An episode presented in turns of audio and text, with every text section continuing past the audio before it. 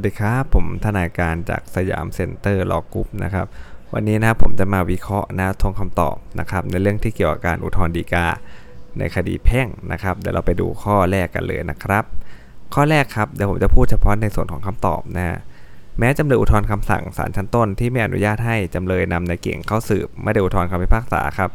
แต่หากศาลชั้นต้นเนี่ยมีคำสั่งให้นายเก่งเข้าสืบศาลอุทธรณ์ก็ต้องยกคำพิพากษาศาลชั้นต้นและศาลชั้นต้นพิพากษาใหม่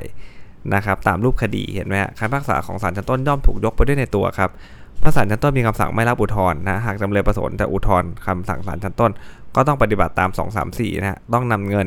มาวางนะฮะตามคำพิพากษาหรือหาประกันไว้ใน 15 วันนะฮะนับแต่วันที่ศาลมีคำสั่งด้วย ไม่ไม่ใช่หาใช่จะต้องนำเงินมาชำระตามคำพิพากษา หรือหาประกันไว้เฉพาะกรณีอุทธรณ์คำพิพากษาอย่างเดียวไม่นะครับ บทบัญญัตินี้เป็นบทบังคับให้ผู้ถอุทธรณ์ต้องปฏิบัติ ไม่ใช่หน้าที่ของศาลที่จะมีคำสั่งกำหนดให้ผู้ถอุทธรณ์ปฏิบัติก่อนนะเมื่อจำเลยเนี่ยยื่นคำร้องนะครับ อุทธรณ์คำสั่งโดยไม่ปฏิบัติตามบทบัญญัติดังกล่าวจึงถือว่าเป็นการอุทธรณ์คำสั่งที่ไม่ชอบนะศาลอุทธรณ์ชอบที่จะวินิจฉัยให้ยกคำร้องอุทธรณ์นะคำสั่งของจำเลยเสียในเรื่องนี้แม้ว่าเขาจะยกนะแม้เขาจะอุทธรณ์แค่คำสั่งศาลชั้นต้นที่ไม่ให้นำในเก่งเข้าสืบนะแต่ผลมันคืออะไรครับ ถ้าศาลอุทธรณ์มีคำสั่งอนุญาตให้นำในเก่งเข้าสืบก็ต้องอะไรให้ยกคำพิพากษาศาลชั้นต้นไปในตัว เพราะนั้นเนี่ยก็ต้องเป็นการต้องทำตามเรื่องของการอุทธรณ์คำสั่งทั่วๆไปเลยนะอุทธรณ์คำคำพิพากษาทั่วๆไปนะมาตรา2 3 4 ก็คือต้องเอาเงินมาวางนะนะนำเงินมาวางนะครับนะไม่ใช่เป็นเงินที่ต้องชำระตามคำพิพากษาหรือหาประกันไว้เฉพาะกรณีมีการอุทธรณ์คำพิพากษาอย่างเดียวไม่ในเรื่องนี้ก็ต้องวางเหมือนกันนั้นเองนะฮะข้อ 2 ครับ กรณีแรกครับจำเลยอุทธรณ์ว่าโจทย์ไม่มีอำนาจฟ้องเพราะว่าโจทย์ไม่ใช่เจ้าของบ้านพิพาทศาลชั้นต้นบอกว่าเจ้าของโจทย์เป็นผู้ครอบครองโจทย์มีอำนาจฟ้องเนี่ยเป็นปัญหาอำนาจฟ้องซึ่งเป็นปัญหาข้อกฎหมายครับไม่ต้องห้ามอุทธรณ์นะในปัญหาเออในตาม 224วรรคหนึ่งฮะศาลชั้นต้นก็ต้องรับอุทธรณ์จำเลยในกรณีนี้นะครับนะนะครับเพราะว่าอะไรฮะอุทธรณ์ว่าโจทย์ไม่มีอำนาจฟ้องเพราะว่าไม่ใช่เจ้าของบ้านอันนี้ปัญหาข้อกฎหมายอยู่แล้วนะกรณีส่วนที่2ครับคนที่2นะฮะ ส่วนที่โจทย์ฟ้องขับไล่จำเลยแล้ววิวานออกไปจากบ้านพิพาทโดยอาศัยสิทธิ์ตามสัญญาว่าจำเลยเป็นฝ่ายผิดสัญญาเช่าฮะจำเลยไม่ได้กล่าวเป็นข้อพิพาทแก้ข้อพิพาทเรื่องกรรมสิทธิ์นะจึงเป็นคดีไม่มีทุนทรัพย์นะแต่ว่าบ้านเนี่ยมีค่าเช่านะฮะไม่เกินเดือนละสี่พันนะที่จำเลยอุทธรณ์ว่าจำเลยมีได้ผิดสัญญาเช่านั้นเนี่ยเป็นเรื่องของอะไรครับ เป็นการอุทธรณ์ในปัญหาข้อเท็จจริงนะฮะ ก็เลยต้องห้ามด้วยนะครับ ตามวิแพ่งมาตรา 224วรรคสอง กรณีเนี้ยศาลชั้นต้นจะต้องมีคำสั่งไม่รับอุทธรณ์ของจำเลยเห็นไหมฮะเรื่องนี้นะนะครับนะโจทย์ฟ้องขับไล่นะครับอาศัยสิทธิตามสัญญาเช่าว่าจำเลยผิดสัญญาเช่านะจำเลยไม่ได้กล่าวข้อพิพาทเป็นเรื่องแก้กรรมสิทธิ์จึงเป็นคดีไม่มีทุนทรัพย์ แต่ว่าบ้านเนี่ยมีค่าเช่าไม่เกิน 4,000 บาทนะครับมันก็วกกลับมาเรื่องเดิมนะครับก็จะอุทธรณ์ในปัญหาข้อเท็จจริง ไม่ได้ที่บอกว่าตัวเองไม่ได้ผิดสัญญาเช่าเนี่ยเป็นการอุทธรณ์ในปัญหาข้อเท็จจริงนะครับกรณี 2 กรณีที่3นะในส่วนของโจทย์ครับฟ้องข้ามจำเลยกระทำละเมิดเกี่ยวกับต้นกาแฟครับเป็นการขอให้ศาลมีคำสั่งห้ามจำเลยงดเว้นการกระทำอย่างใดอย่างหนึ่งนะครับแม้จำเลยไม่ได้กล่าวเป็นข้อพิพาทเรื่องกรรมสิทธิ์แต่คำขอดังกล่าวเป็นคำขอให้ปลดเปลื้องทุกอันไม่เป็นคำนวณในราคาเงินได้นะฮะจึงไม่ต้องห้ามให้อุทธรณ์ในปัญหาข้อเท็จจริงนะครับตาม 224วรรคสองนะศาลก็ต้องมีคำสั่งรับอุทธรณ์ของจำเลยในกรณีนี้นะครับ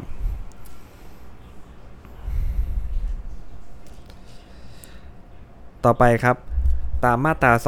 249 วรรคหนึ่งนะฮะ ข้อเท็จจริงหรือข้อกฎหมายที่จะยกขึ้นอ้างในชั้นฎีกาเนี่ยต้องกล่าวโดยชัดแจ้ง และต้องเป็นข้อที่ได้ยกขึ้นว่ากันแล้วโดยชอบด้วยนะครับ อ่า นะฮะสองสี่เก้านะ เรื่องนี้นะฮะ อันนี้เดี๋ยวข้อนี้ขอข้ามไปนะครับ เพราะกฎหมายแก้แล้วนะครับเดี๋ยวนี้เรื่องของดีกาเราแก้แล้วนะฮะ เดี๋ยวไปข้อที่ 4 เลยนะครับ 236 ครับ วางหลักว่านะเมื่อคู่ความอุทธรณ์คำสั่งของศาลชั้นต้นนะฮะที่ปฏิเสธไม่รับอุทธรณ์ครับถ้ามีคำสั่งยืนนะฮะก็ให้เป็นที่สุดเห็นไหมฮะการที่ศาลอุทธรณ์มีคำสั่งยืนนะครับ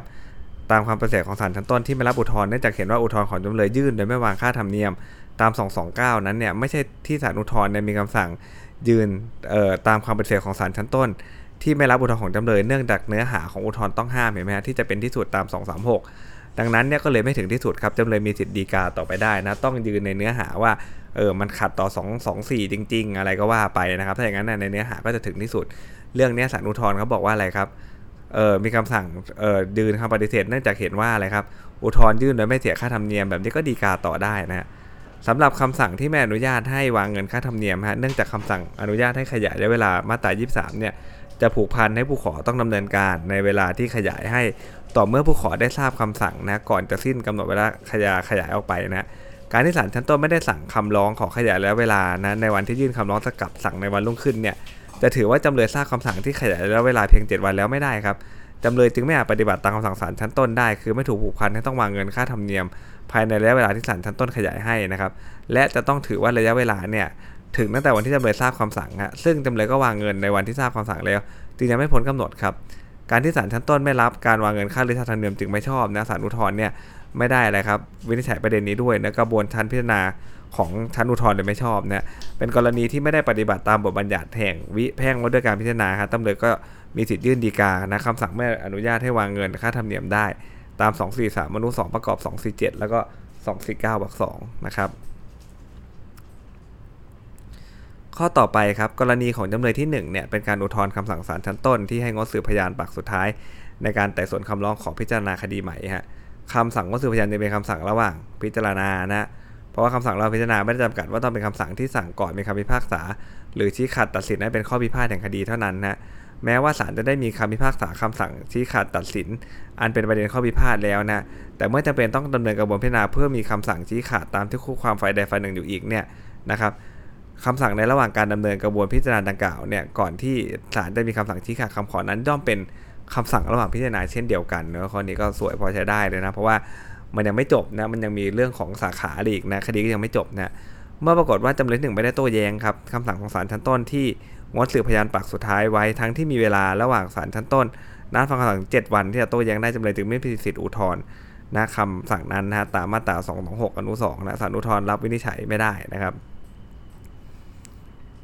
กรณีนะของจำเลยที่2นะข้อที่อุทธรณ์ว่าหนังสือมอบหน้าให้ฟ้องคดีไทยฟ้องไม่สมบูรณ์เนี่ยเพราะว่าไม่มีตาประทับฮะเป็นปัญหาข้อเท็จจริงนะฮะนอกประเด็นซึ่งจำเลยที่2เนี่ยเพิ่งยกขึ้นนะฮะในชั้นอุทธรณ์เพื่อนำไปสู่ปัญหาข้อกฎหมายเรื่องอำนาจฟ้องเนี่ยจึงไม่ใช่ปัญหาข้อกฎหมายอันเกี่ยวกับความสงบเรียบร้อยของประชาชน แต่เป็นปัญหาข้อเท็จจริง ซึ่งมีได้ยกขึ้นว่ากันไปแล้วโดยชอบในศาลชั้นต้นนะศาลอุทธรณ์เนี่ยวินิจฉัยอุทธรณ์ของจำเลยที่ 2 ในข้อนี้ไม่ได้นะตาม 225 นะครับ ส่วนข้อที่อุทธรณ์ว่าจำเลยที่ 2 ไม่ได้ทำละเมิดต่อโจทย์แน่นอนนะเป็นการโต้เถียงยูมินิตของศาลในการรับฟังพยานหลักฐานที่เป็นการอุทธรณ์ในข้อเท็จจริงนะเมื่อทุนทรัพย์ที่พิพาทในชั้นอุทธรณ์เกินกว่า 50,000 บาท ก็เลยอุทธรณ์ปัญหาดังกล่าวได้นะไม่ได้ต้องห้ามตาม 244วรรคหนึ่งนะครับศาลอุทธรณ์ต้องรับวินิจฉัยอุทธรณ์ของจำเลยในข้อนี้นะฮะข้อที่ 6 ครับคำสั่งศาลชั้นต้นที่ให้งดสืบพยานและพิพากษายกฟ้อง โดยวินิจฉัยว่าโจทย์ไม่มีอำนาจฟ้องเนี่ย วินิจฉัยชี้ขาดเบื้องต้นในปัญหาข้อกฎหมายตามมาตรา 24ทำให้คดีเสร็จไปทั้งเรื่องนะฮะการที่โจทย์อุทธรณ์และมีคำขอท้ายอุทธรณ์ให้ศาลอุทธรณ์ได้ยกคำสั่ง และคำพิพากษาของศาลชั้นต้น ให้ศาลชั้นต้น พิจารณาคดีต่อไป และมีคำพิพากษาใหม่ไม่ได้ขอให้ตนเป็นฝ่ายชนะคดีนะฮะอุทธรณ์ของโจทย์จึงเป็นคดีที่มีคำขอให้เปิดเบื้องทุกนะฮะไม่อาจคำนวณเป็นราคาเงินได้ และเป็นการอุทธรณ์นะครับคำสั่งวินิจฉัยชี้ขาดเบื้องต้นตามมาตรา 24 นะฮะประกอบกับมาตรา 227 นะฮะที่ต้องเสียค่าขึ้นศาลเพียง 200 บาทนะครับ การที่โจทย์สำคัญถือว่าต้องเสียค่าขึ้นศาล20,000 บาท ตามทุนทรัพย์ที่โจทย์เรียกร้องนะและยื่นคำขอขยายระยะเวลาวางเงินค่าธรรมเนียมนะที่โจทย์ต้องใช้แก่คู่ความอีกฝ่ายหนึ่งนะโดยวันที่ได้ยื่นว่ายื่นอุทธรณ์โจทย์ได้นำเงิน 20,000 บาท ซึ่งเกินกว่าค่าขึ้นศาลชั้นอุทธรณ์กับเงินค่าธรรมเนียมที่ต้องใช้กับคู่ความอีกฝ่ายหนึ่งมาวางศาลพร้อมอุทธรณ์แล้วนะฮะตาม 229 ถือได้ว่าโจทย์ได้วางค่าธรรมเนียมศาลและเงินค่าธรรมเนียมที่ต้องใช้แทนนะฮะกับคู่ความอีกฝ่ายหนึ่งโดยถูกต้องแล้วโหวางเกินไปตั้งหลายหมื่นนะฮะดังนั้นเนี่ยกระบวนนะครับ พิจารณาของศาลชั้นต้นนับ แต่ที่มีคำสั่งอนุญาตให้ขยายนะระยะเวลาวางเงินค่าธรรมเนียมตามคำร้องของโจทย์นะตลอดจนมีคำสั่งไม่รับอุทธรณ์ของโจทย์เนี่ยจึงเป็นการดำเนินบนเวลาโดยผิดหลง แล้วก็ไม่ชอบโดยกฎหมายนะครับ เมื่อโจทยื่นอุทธรณ์ครับศาลชั้นต้นเนี่ยมีอำนาจต่ออุทธรณ์และมีคำสั่งให้ส่ง หรือปฏิเสธไม่ส่งอุทธรณ์นั้นเนี่ยไปยังศาลอุทธรณ์ได้ตาม 232 นะฮะหากศาลชั้นต้นมีคำสั่งไม่รับอุทธรณ์นะอันเป็น ไม่ปฏิเสธไม่ส่งอุทธรณ์เนี่ยผู้อุทธรณ์ก็ชอบจะยื่นคำร้องไปยังเอ่ออุทธรณ์คำสั่งนั้นไปยังศาลอุทธรณ์โดยตรงได้เลยตาม 234 นะฮะศาลชั้นต้นจึงมีหน้าที่ต้องส่งคำร้องเช่นว่านั้นไปยังศาลอุทธรณ์236 ครับจะมีคำสั่งไม่รับคำร้องอุทธรณ์นั้นอีกไม่ได้นะ เนื่องจากพ้นอำนาจของศาลชั้นต้นไปแล้วนะครับดังนั้นคำสั่งของศาลชั้นต้นที่ไม่รับอุทธรณ์คำสั่งของโจทย์ก็เลยไม่ชอบด้วยกฎหมายนะฮะข้อต่อไปนะครับ ประเด็นกอไก่ฮะการที่ศาลชั้นต้นเนี่ยไต่สวนเรื่องเขตอำนาจศาลโดยพิเคราะห์จากพยานหลักฐานของโจทย์นะและเชื่อว่าโจทย์มีอำนาจฟ้องนะให้ดำเนินพิจารณาต่อไปเนี่ยคำสั่งของศาลเนี่ยเป็นการวินิจฉัยพยานที่ได้จากการไต่สวนนะครับ ไม่ใช่คำสั่งวินิจฉัยชี้ขาดเบื้องต้นในปัญหาข้อกฎหมายนะครับ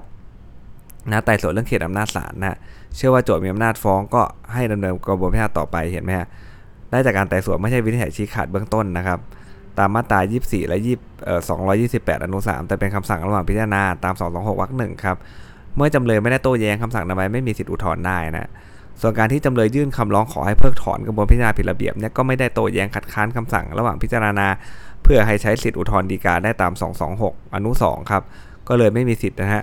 อุทธรณ์เช่นกันนะ การยื่นเพิกถอนกระบวนพิจารณาผิดระเบียบเนี่ยมันไม่ใช่การโต้แย้งคัดค้านคำสั่งระหว่างพิจารณา เพื่อใช้สิทธิในการอุทธรณ์ฎีกาอยู่แล้วนะฮะ ดังนั้นเนี่ยคำสั่งของศาลชั้นต้นที่ไม่รับอนุญาตของจำเลยชอบแล้วครับ ส่วนคำสั่งของศาลอุทธรณ์ที่รับอุทธรณ์ของจำเลยนั้นไม่ชอบนะครับ ประเด็นขอไข่ครับ เมื่ออุทธรณ์ของจำเลยเป็นอุทธรณ์ที่ไม่ชอบตาม226อนุหนึ่งนะแม้ศาลอุทธรณ์จะรับมา วินิจฉัยให้ก็เป็นการไม่ชอบครับจำเลยจึงดีกาคัดค้านคำสั่งดังกล่าวไม่ได้ เพราะว่าเป็นข้อที่ไม่ได้ยกขึ้นว่ากันมาแล้วโดยชอบในศาลอุทธรณ์นะต้องห้ามดีกาตาม 249วรรคหนึ่งศาลฎีกาก็ต้องไม่รับวินิจฉัยฎีกาของจำเลยเขานะครับ ข้อต่อไปนะประมวลกฎหมายวิแพ่งนะมาตรา 226 เนี่ยวางหลักว่า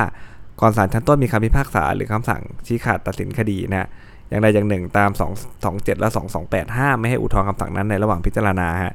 และคู่ความที่ได้โต้แย้งคำสั่งดังกล่าวก็ชอบที่จะอุทธรณ์ได้ภายใน 1 เดือนนะครับแม้คำสั่งของศาลชั้นต้นที่ให้โจทย์เสียค่าขึ้นศาลเพิ่มอย่างคดีมีทุนทรัพย์เนี่ยเป็นคำสั่งก่อนศาลชั้นต้นชี้ขาดตัดสินคดี ซึ่งเป็นคำสั่งระหว่างพิจารณานะและโจทย์ไม่ได้โต้แย้งตามมาตรา 226 ครับ แต่ปัญหาว่าศาลชั้นต้นให้โจทย์เสียค่าขึ้นศาลอย่างคดีมีทุนทรัพย์เนี่ยชอบไหมนะฮะเป็นปัญหาเกี่ยวกับความสงบเรียบร้อยของประชาชนนะครับโจทย์มีสิทธิอุทธรณ์คำสั่งนั้นได้ตาม 225วรรค2ศาลอุทธรณ์จึงต้องรับวินิจฉัยอุทธรณ์ข้อนี้ของโจทย์นะนะครับ ตรงเนี้ยว่าเออว่าคิดอย่างเงี้ยมันชอบไหมถูกไหมคิดค่าธรรมเนียมถูกไหมเนี่ยเป็นปัญหาข้อกฎหมายเกี่ยวกับความสงบเรียบร้อยของของประชาชนอุทธรณ์ได้ครับไม่ต้องโต้แย้งไว้ก่อนตาม 226 นะฮะคำสั่งศาลชั้นต้นที่ไม่อนุญาตให้เรียกนายดีเข้ามาเป็นจำเลยร่วมครับ และไม่อนุญาตให้เดินมาเชิญสืบเนี่ยเป็นคำสั่งก่อนศาลชั้นต้นพิพากษานะฮะจึงเป็นคำสั่งระหว่างพิจารณาตาม 226 ครับ โจทยื่นแถลงโต้แย้งเฉพาะว่ามีเหตุจำเป็นต้องเรียกนายดีเข้ามาเป็นจำเลยร่วม แต่ไม่ได้โต้แย้งคัดค้านเรื่องการเดินมาเชิญสืบฮะโจทจึงสามารถอุทธรณ์ได้ในข้อที่ว่าอะไรครับไม่อนุญาตให้เรียกนายดีเข้ามาร่วมเนี่ยไม่ชอบเท่านั้นนะศาลอุทธรณ์ต้องรับเป็นแถอุทธรณ์ส่วนนี้ของโจทย์นะส่วนอุทธรณ์เรื่องการไม่อนุญาตให้เดินมาเชิญสืบเนี่ยเมื่อเป็นคำสั่งระหว่างพิจารณาที่โจทย์ไม่ได้โต้แย้งคัดค้านไว้เนี่ยจึงไม่มีสิทธิอุทธรณ์นะ ศาลอุทธรณ์ไม่จำเป็นจะต้องวินิจฉัยอุทธรณ์ในข้อนี้ของโจทย์ครับ ส่วนคำสั่งยกคำร้องสอดนะครับ เป็นกรณีในดามบุคคลภายนอกร้องสอดเข้ามาเป็นคู่ความร่วมนะฮะคำขอเอกสารการร้องสอดจึงเป็นประเด็นนะระหว่างจัดว่าเป็นคำคู่ความนะการที่ศาลชั้นต้นยกคำร้องไม่ให้เข้ามาในคดีย่อมเป็นการไม่รับความคู่ความตามมาตรา 18 นะซึ่งเป็นข้อยกเว้นของมาตรา 227 ถูกไหมฮะไม่ให้ถือเป็นคำสั่งระหว่างพิจารณา แต่อยู่ในบังคับการอุทธรณ์คำพิพากษาหรือคำสั่งชี้ขาดคดีฮะดังนั้นแม้ว่าจะไม่ได้โต้แย้งคัดค้านคำสั่งศาลชั้นต้น ก็สามารถอุทธรณ์คำสั่งดังกล่าวได้เห็นไหมครับเรื่องนี้เราดูเลยนะ ถ้าเกิดว่าร้องสอดแล้วไม่ให้เข้าเนี่ยมันยิงไปที่มาตรา 18 เพราะเป็นการไม่รับคำคู่ความถูกไหมฮะซึ่งมาตรา 227 เขาก็บอกแล้วนะตามมาตรา 18 เนี่ยไม่ถือว่าเป็นคำสั่งระหว่างพิจารณาเพราะนั้นก็อุทธรณ์ได้ทันทีเลยแม้ว่าจะไม่ได้โต้แย้งไว้ก่อนนะครับ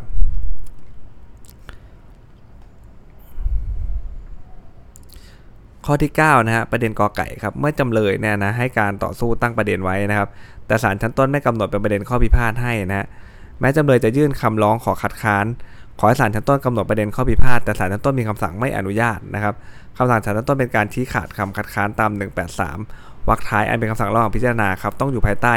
226 นะครับจำเลยจะต้องโต้แย้งคำสั่งดังกล่าวนะฮะเมื่อไม่ได้โต้แย้งจำเลยจึงไม่มีสิทธิอุทธรณ์คำสั่งของศาลชั้นต้นดังกล่าวได้ ต้องห้ามตาม 226 อนุ2นะครับ ประเด็นขอไข่ครับจำเลยมีสิทธิ์คัดค้านประเด็นข้อพิพาทที่ศาลชั้นต้นกำหนดไม่ถูกต้องได้ โดยแถลงด้วยวาจาเลยก็ได้ หรือว่ายื่นคำร้องต่อศาลภายใน 7 วันนะฮะเรื่องการคัดค้านว่ากำหนดประเด็นข้อพิพาทไม่ถูกต้องนะฮะ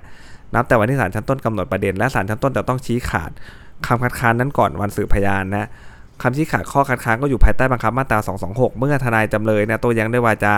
ศาลชั้นต้นยังไม่ได้ชี้ขาดคำคัดค้านเพียงแต่บอกว่าให้ยื่นแถลงโต้แย้งภายใน 7 วันนะ เมื่อทนายจำเลยยื่นคำร้องคัดค้านภายในกำหนดเวลาศาลชั้นต้นสั่งยกคำร้องคำสั่งดังกล่าวจึงเป็นการคำสั่งชี้ขาดคำคัดค้านนะอันเป็นคำสั่งระหว่างพิจารณา ซึ่งจำเลยจะต้องโต้แย้งไว้ก่อนถึงจะสิทธิอุทธรณ์ได้ครับที่ทนายจำเลยระบุไว้ท้ายคำร้องว่าให้ถือว่าเอาคำร้องดังกล่าวเป็นคำโต้แย้งคำสั่งศาลเพื่อใช้สิทธิอุทธรณ์ฎีกาต่อไปเนี่ยเป็นการโต้แย้งคำสั่งศาลชั้นต้นก่อนที่ศาลจะวินิจฉัยชี้ขาดอีกนะ ไม่ชอบด้วย226อนุ2ครับก็เลยไม่มีสิทธิอุทธรณ์คำสั่งศาลชั้นต้นดังกล่าวได้นะฮะ ส่วนกรณีที่จำเลยครับ อุทธรณ์นะคำสั่งศาลชั้นต้นนะให้ยกคำร้องขอไต่สวนเพื่อมีคำสั่งคุ้มครองประโยชน์ระหว่างพิจารณานะคำสั่งของศาลดังกล่าวไม่ใช่คำสั่งที่เกี่ยวกับด้วยคำขอคุ้มครองประโยชน์ ระหว่างพิจารณาตามมาตรา 228 อนุ 2 ที่สามารถอุทธรณ์ได้ทันทีนะเพราะว่าคำสั่งดังกล่าวเนี่ยไม่ใช่คำสั่งที่ให้ยกคำร้องขอคุ้มครองประโยชน์ระหว่างพิจารณาของจำเลยนะครับการที่ศาลชั้นต้นมีคำสั่งว่ายังไม่มีเหตุเปลี่ยนแปลงคำสั่งเดิมยกคำร้องเนี่ย เป็นเพียงแต่ศาลชั้นต้นยืนยันคำสั่งเดิมที่ให้รอให้ให้รอไม่ได้ให้ยกนะ ให้รอการไต่สวนมูลฟ้องนะคำขอคุ้มครองประโยชน์ระหว่างพิจารณาเท่านั้นคำสั่งของศาลชั้นต้นดังกล่าวจึงเป็นคำสั่งระหว่างพิจารณาต้องห้ามให้อุทธรณ์ตาม 226 อนุหนึ่งนะฮะเมื่อจำเลยอุทธรณ์คำสั่งดังกล่าวทันทีศาลชั้นต้นไม่อาจจะรับพิจารณาอุทธรณ์ของจำเลยได้เห็นไหมเพราะเขาบอกให้รอเฉยเขาไม่ได้ยกเลยนะ ถ้าเขายกเลยเนี่ยอุทธรณ์ได้ทันทีนะตาม 228 อนุ2นะครับอ่าสำหรับใน EP นี้ก็มีประเด็นน่าสนใจอยู่เพียงเท่านี้นะครับ สวัสดีครับ